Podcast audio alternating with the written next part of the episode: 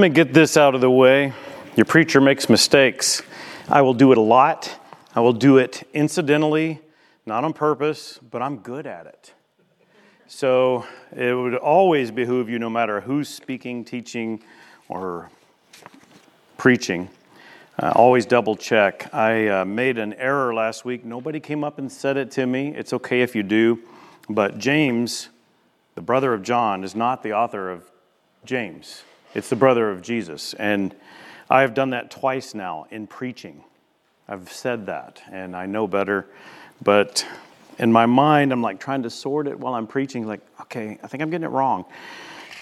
Now you know, it's corrected. This will be out there so people will know that it's corrected out on the podcast, even though I misspell things sometimes on my podcast. I want to recommend a book to you I'm going to have two of them I'll recommend. This first one, the Philippian Fragment. I've told you about it before. I'll remind you again. It is available for just about 11 bucks on Amazon, which is shocking because everything's like two and three times the price these days.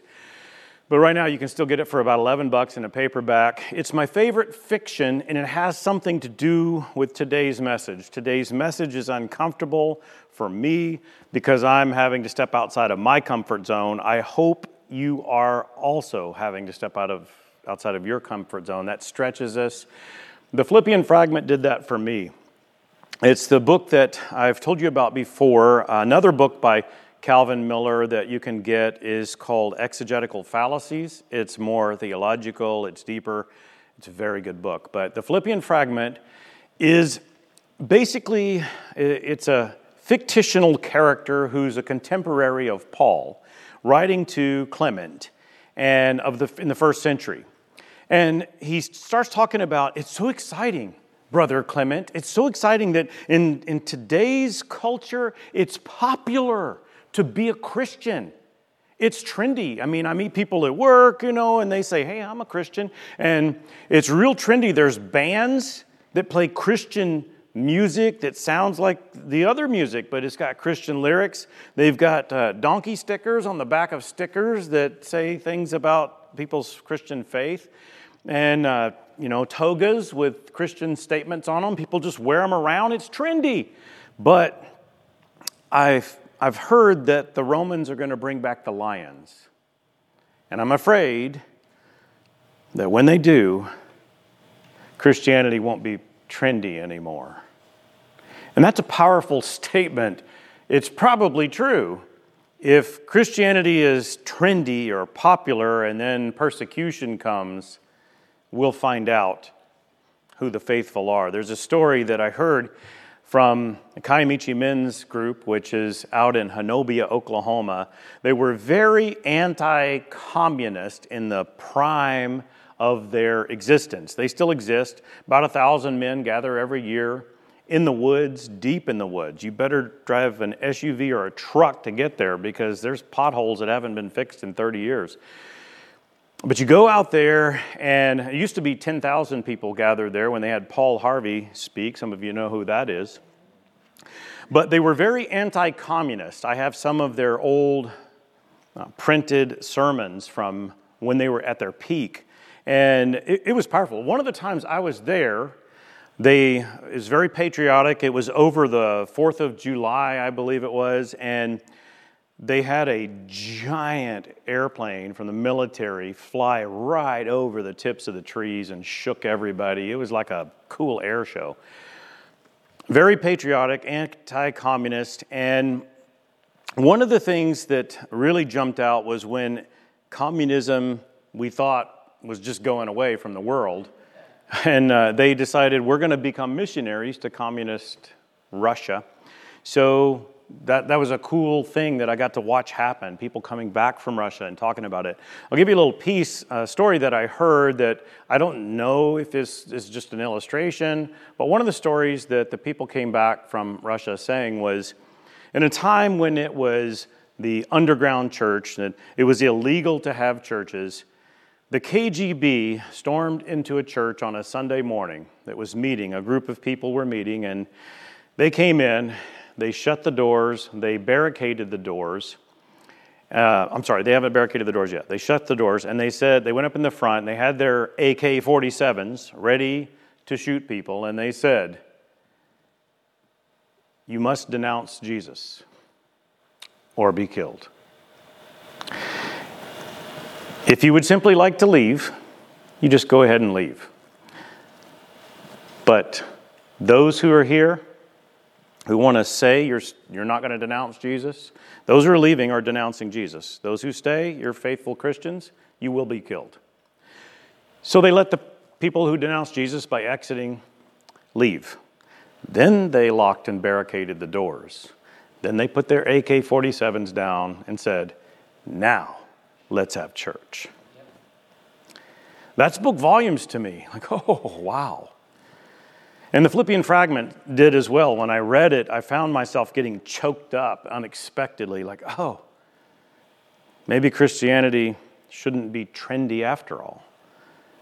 My story has a little bit to do with that as we go through a very short section today. But I want to give you quickly up front, once again, uh, part of my testimony, because I'm the one talking. Your testimony is important. I hope you tell it. I hope you tell it to me, and maybe I'll get to repeat it sometime in this venue in an appropriate time. But I got to tell you that I did make a commitment to Christ in the summer at um, a Christ In Youth event after church camp and then Christ In Youth. I was definitely compelled to make a decision for Jesus. I wanted to live for Him, and I, I told Him I was going to do better and I was going to be a better leader. I had adults telling me, You're going to be a leader. And as soon as I got back with the football players and my friends, I started doing the same stuff started acting the same way. I didn't really change my behavior. My, my commitment to Jesus kind of got pushed aside. I attended church, but I wasn't being genuine. And it was on my way home from a football practice with the center of the football team that um, I started feeling, I got hit really hard, and I was started feeling some pressure in my chest, and I, I couldn't I felt like I couldn't breathe very well. My friend asked if I was okay. I said, I'll be fine. I go down a hill. It's a, we call it the bayou. go down this steep hill and to, stepped across the rocks and started to go up the other side into my neighborhood. And I couldn't, I couldn't do it. I fell on the side of the hill. It was fairly steep, and I'm laying on my stomach on the front side, and I didn't have the strength to push up and get up. And just before I blacked out, I said a prayer okay, God, I know that I'm not ready to die. I know I've not been living like you want me to. I, I really mean it this time. Maybe you've had prayers like that. And when I woke up, I was on the couch of a stranger. She said that she said that I was knocking at her door and that I fell over when she answered the door. She said I was on my knees. I'm here today, so I survived. And in the hospital, I remember I had youth group kids come to visit me that thought I was genuine, and I, I really wasn't. And I remember them praying for me, and the youth minister praying for me, and I remember they even forced me to listen to some Christian music that I had refused to listen to. Brought in a cassette player and hit the play button and walked out.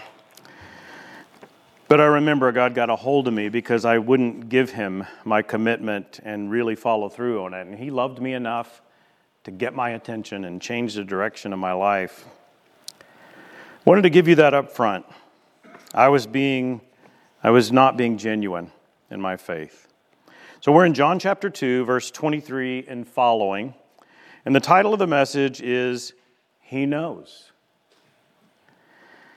I'll, I will warn you up front before we read the text. We're going to read this text. The plan is to read it three times. It's a short text, there's only three verses. Next week, we've got 21 verses to get through. Today, three. We're going to read it in its entirety three times, and I'm not going to do the typical. So read it with me. You'll see it come up behind me. John chapter 2, starting with verse 23 Let's go ahead and read it now. Now, when he was in Jerusalem at the Passover feast, many believed in his name when they saw the signs that he was doing. But Jesus, on his part, did not entrust himself to them because he knew all people and needed no one to bear witness about man, for he himself knew what was in man. We'll read that two more times today. We're going to see how we can apply it to ourselves. I want to give you some background, though. Since we just read that, you see, this was the Passover feast timeline. We know that Jesus' Jerusalem or Judean ministry lasted about eight months. Based on other scripture, we can piece that together and, and figure that out. It was not necessarily extremely successful when you look at the other parts of his ministry. However, this is where he started. You see, one of those things that was interesting about the Hebrew people is they were looking for a Savior that was not like what God was going to send. You see, they were very poor. Under the Roman oppression, Jewish people had become a byword. They had become insignificant, not like in today's world. But back then, they were just considered insignificant. I mean, it had been 400 years since God had interacted with them with outspoken voices. And there were no written miracles written down that were inspired to be written for 400 years. So there, there seemed to be a little bit of a gap there, and they, they felt insignificant by Romans' oppression.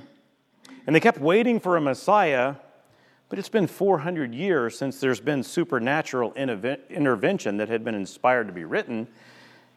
And on top of that, they had the publicans, the, the tax collectors that didn't help their impoverished condition. The tax collectors kind of picked on the Jewish people. Even though they were poor, it, they felt enabled to go and take more even though much had already been taken, more taxes were taken. Their cost of living was typically higher than the cost to survive, and then yet the Roman government was using the tax collectors to push the Jewish people down even further. On top of that, they also had their own leaders who had become corrupt. Constantly, the Pharisees and the Sadducees both were pushing the Jewish people down so they could have more power, more wealth, and more control. And they were looking for a Messiah that would come and be a warrior. This Messiah would come. They were praying and hoping for a Messiah that would come and make us rich we don't want to be poor anymore. It would make us important. We don't want to seem insignificant to the world anymore. We don't want to be picked on. We don't want to be oppressed and pushed down. Our lives need to be easier. They're hoping for a Messiah that will conquer the Roman government and make them go away. That's who they're looking for a warrior who would physically come in and put everybody in their place and lift up the Jewish people so their lives could be easier. Sometimes we pray like that today. We want everything to be easier, when actually, sometimes God keeps us close to Him by giving us our trials and our tribulations. But this is the background. So when Jesus comes, there he is during the Passover, a time when they are celebrating the death angel that would pass over them. This symbolism of the Passover lamb that saved their lives and preserved generations. Jesus would be the Passover lamb, the one that is without blemish, the one that would really save them eternally. That's not what they're looking for. You see, they think they need a physical person to save them from all the physical stuff. No, no, no, no, no. They, they, they think, so like sometimes we do, that God needs us.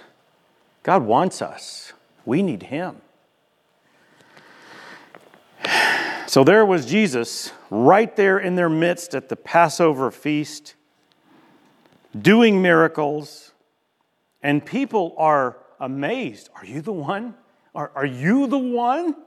But what they're hoping for isn't what he's come to do. What they're thinking isn't what God's thinking at all.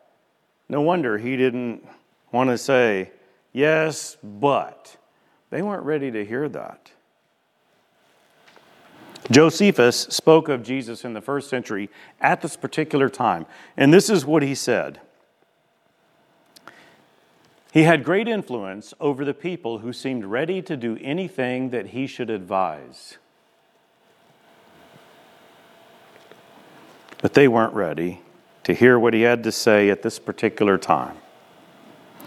Now, I'm gonna, I lifted something from Paul Butler's book, Dr. Paul Butler, concerning Jesus knowing. Three things that I think are significant. We'll go through them one by one. He knew just what was in the heart of anyone with whom he came in contact. And we can see the scripture references, John 1:42 and 47 to 48. Second, he later read the thoughts of his disciples, of Nicodemus, and of the woman of Samaria.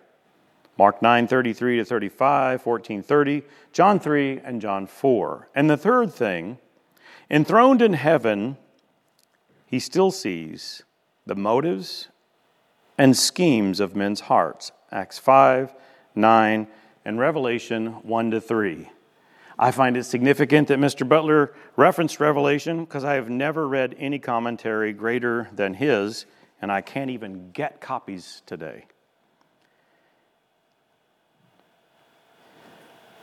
So, I want to repeat. He knows. You'll see this slide come up behind me. He knows. He knows. He knows how you were set up before you got here today, what was happening this previous week, the conversations that you had with family, with friends, with neighbors, with co-workers church members. He knows the things you thought and chose not to say. He knows your prayers. He knows your struggles. He knows. Let's read that text again. Maybe you'll grab a little bit more this time as you have the context, at least historically. Now, when he was in Jerusalem at the Passover feast, many believed in his name when they saw the signs that he was doing. But Jesus, on his part, did not entrust himself to them because he knew all people and needed no one to bear witness about man, for he himself knew what was in man. he knows. He knows. I told you I'd recommend a second book to you today, and that one um, I'll give you in just a minute. This is Voddie Baucham. I'll show you an image of him. Uh, he's got gray in his beard, just like I do. That doesn't mean we're smart, but at least we look smarter, maybe. But Voddie Baucham, um, I like him, even though he's a Calvinist. I like a lot of my brothers and sisters who are Calvinists. He's a very smart man and I highly recommend to you this book. It's called Fault Lines. I have a copy, so talk to me afterwards if you want. Actually, I'll just set it on the table out there, and if you want to take it, take it. It's got my name on it. Get it back to me, please. And I've got the CD copy if your CD player plays MP3s. That's a file format. Then you can do that while you drive or whatever you want to do. I've got both. I highly recommend it, so much so that I'm going to set them out on the table. Those of you who uh, want to borrow it, or you can do like some others do borrow it, loan it out to other church members. Just eventually, hopefully, it comes back to me. I highly recommend it. Why am I mentioning Voddie Baucham? Well, this book talks about very modern things happening today. It's very insightful, very solid in his Christian principles that he brings up in the book. But I want to tell a story and give proper credit because I heard this story from him.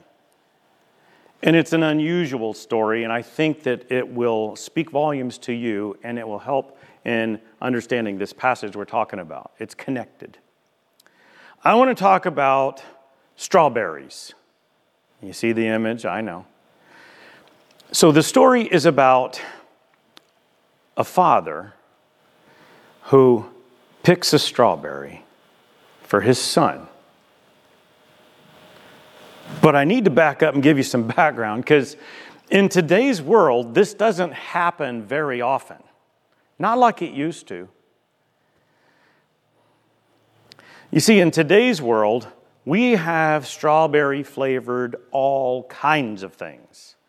You go to the store and you can pick up strawberry flavored drinks, syrups, cakes, ice cream. You can pick up all kinds of strawberry flavored things, including cereal, jelly, jam, and sometimes you're buying things and you don't even know it unless you look. There's no strawberries in here. In fact, if you look closely, you'll often find not only there are not strawberries in there, but what you're buying comes from China or other questionable places. You can go to a store and get a, for your son or your daughter, or you, you can get a strawberry slushy, slurpee, icy, whatever it's called at your favorite place, and might not have any strawberries in it at all. Strawberry flavored yogurt, maybe none. Maybe even get a, a strawberry, a blended drink of some kind from your favorite coffee stand and discover there's no strawberries in here just for fun, you should look up what they used to use for artificial raspberry flavoring. Ask me afterwards and I'll tell you. It's disgusting. But kids today, many of them, they're used to artificial strawberry flavoring. It tastes so good. They put so much sweetener in there. They've got sucrose, fructose, and all kinds of other names that many of us don't even know what they are. Sugars, loaded. Lots of other artificial things that are questionable whether or not they're healthy for us. But kids love strawberry flavored things, so do we. So the father thought it would be special. That he would go and he would show the son this is where strawberries come from. This is how they grow. This is, this is the way it's supposed to be natural, healthier. And so he picks a strawberry off the vine and he hands it to his son. And his son's thinking, Whoa, strawberry. I love strawberry flavored stuff. I love strawberries. So he takes a bite of the strawberry and spits it out because he's disgusted. He's so used to the fake that when he's given the real, doesn't like it. You understand, right? We're talking about Christianity. You see the strawberry slowly disappear. The story about strawberries is not about strawberries. It's about what we're doing in the world today. What we put out there as Christianity. Oh, it's so sweet, tastes so good. But so much of it is artificial. And when somebody's given a taste of real Christianity, it's disgusting to them.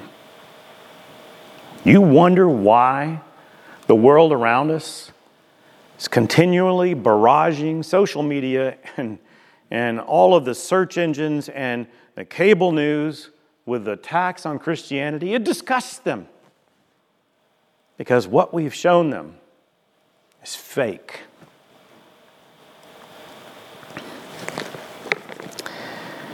Let's read that again. Oh, actually, let's read another passage. Then we'll get to it in a minute. This is Psalm chapter 139, verse 1 and following. David, O Lord, you have searched me and known me. You know when I sit down and when I rise up. You discern my thoughts from afar. You search out my path and my lying down, and are acquainted with all my ways. Even before a word is on my tongue, behold, O Lord, you know it altogether. He knows. He knows. Three things Jesus knows. First of all, the condition of the world. As much as it bothers us, what's going on all around us, Jesus knows the condition of our world. Second, Jesus knows the condition of each of our hearts and minds. there I was, making a commitment to Him, but not following through. And I thank God that He grabbed my attention. Even though it made me fragile, even though it caused me health problems that lingered for years. He knows the condition of each of our hearts and minds. It might bother you sometimes when you think about it. He knows how you talk to your spouse, how you talk to your parent, how you talk to your child, how you talk to your coworker, how you talk to your neighbors, how you talk they don't hear you, but how you talk to the other drivers around you when you don't like how they're driving. More importantly, he knows the condition of each of our hearts and minds. Third, Jesus knows our innermost struggles and is the solution to them all.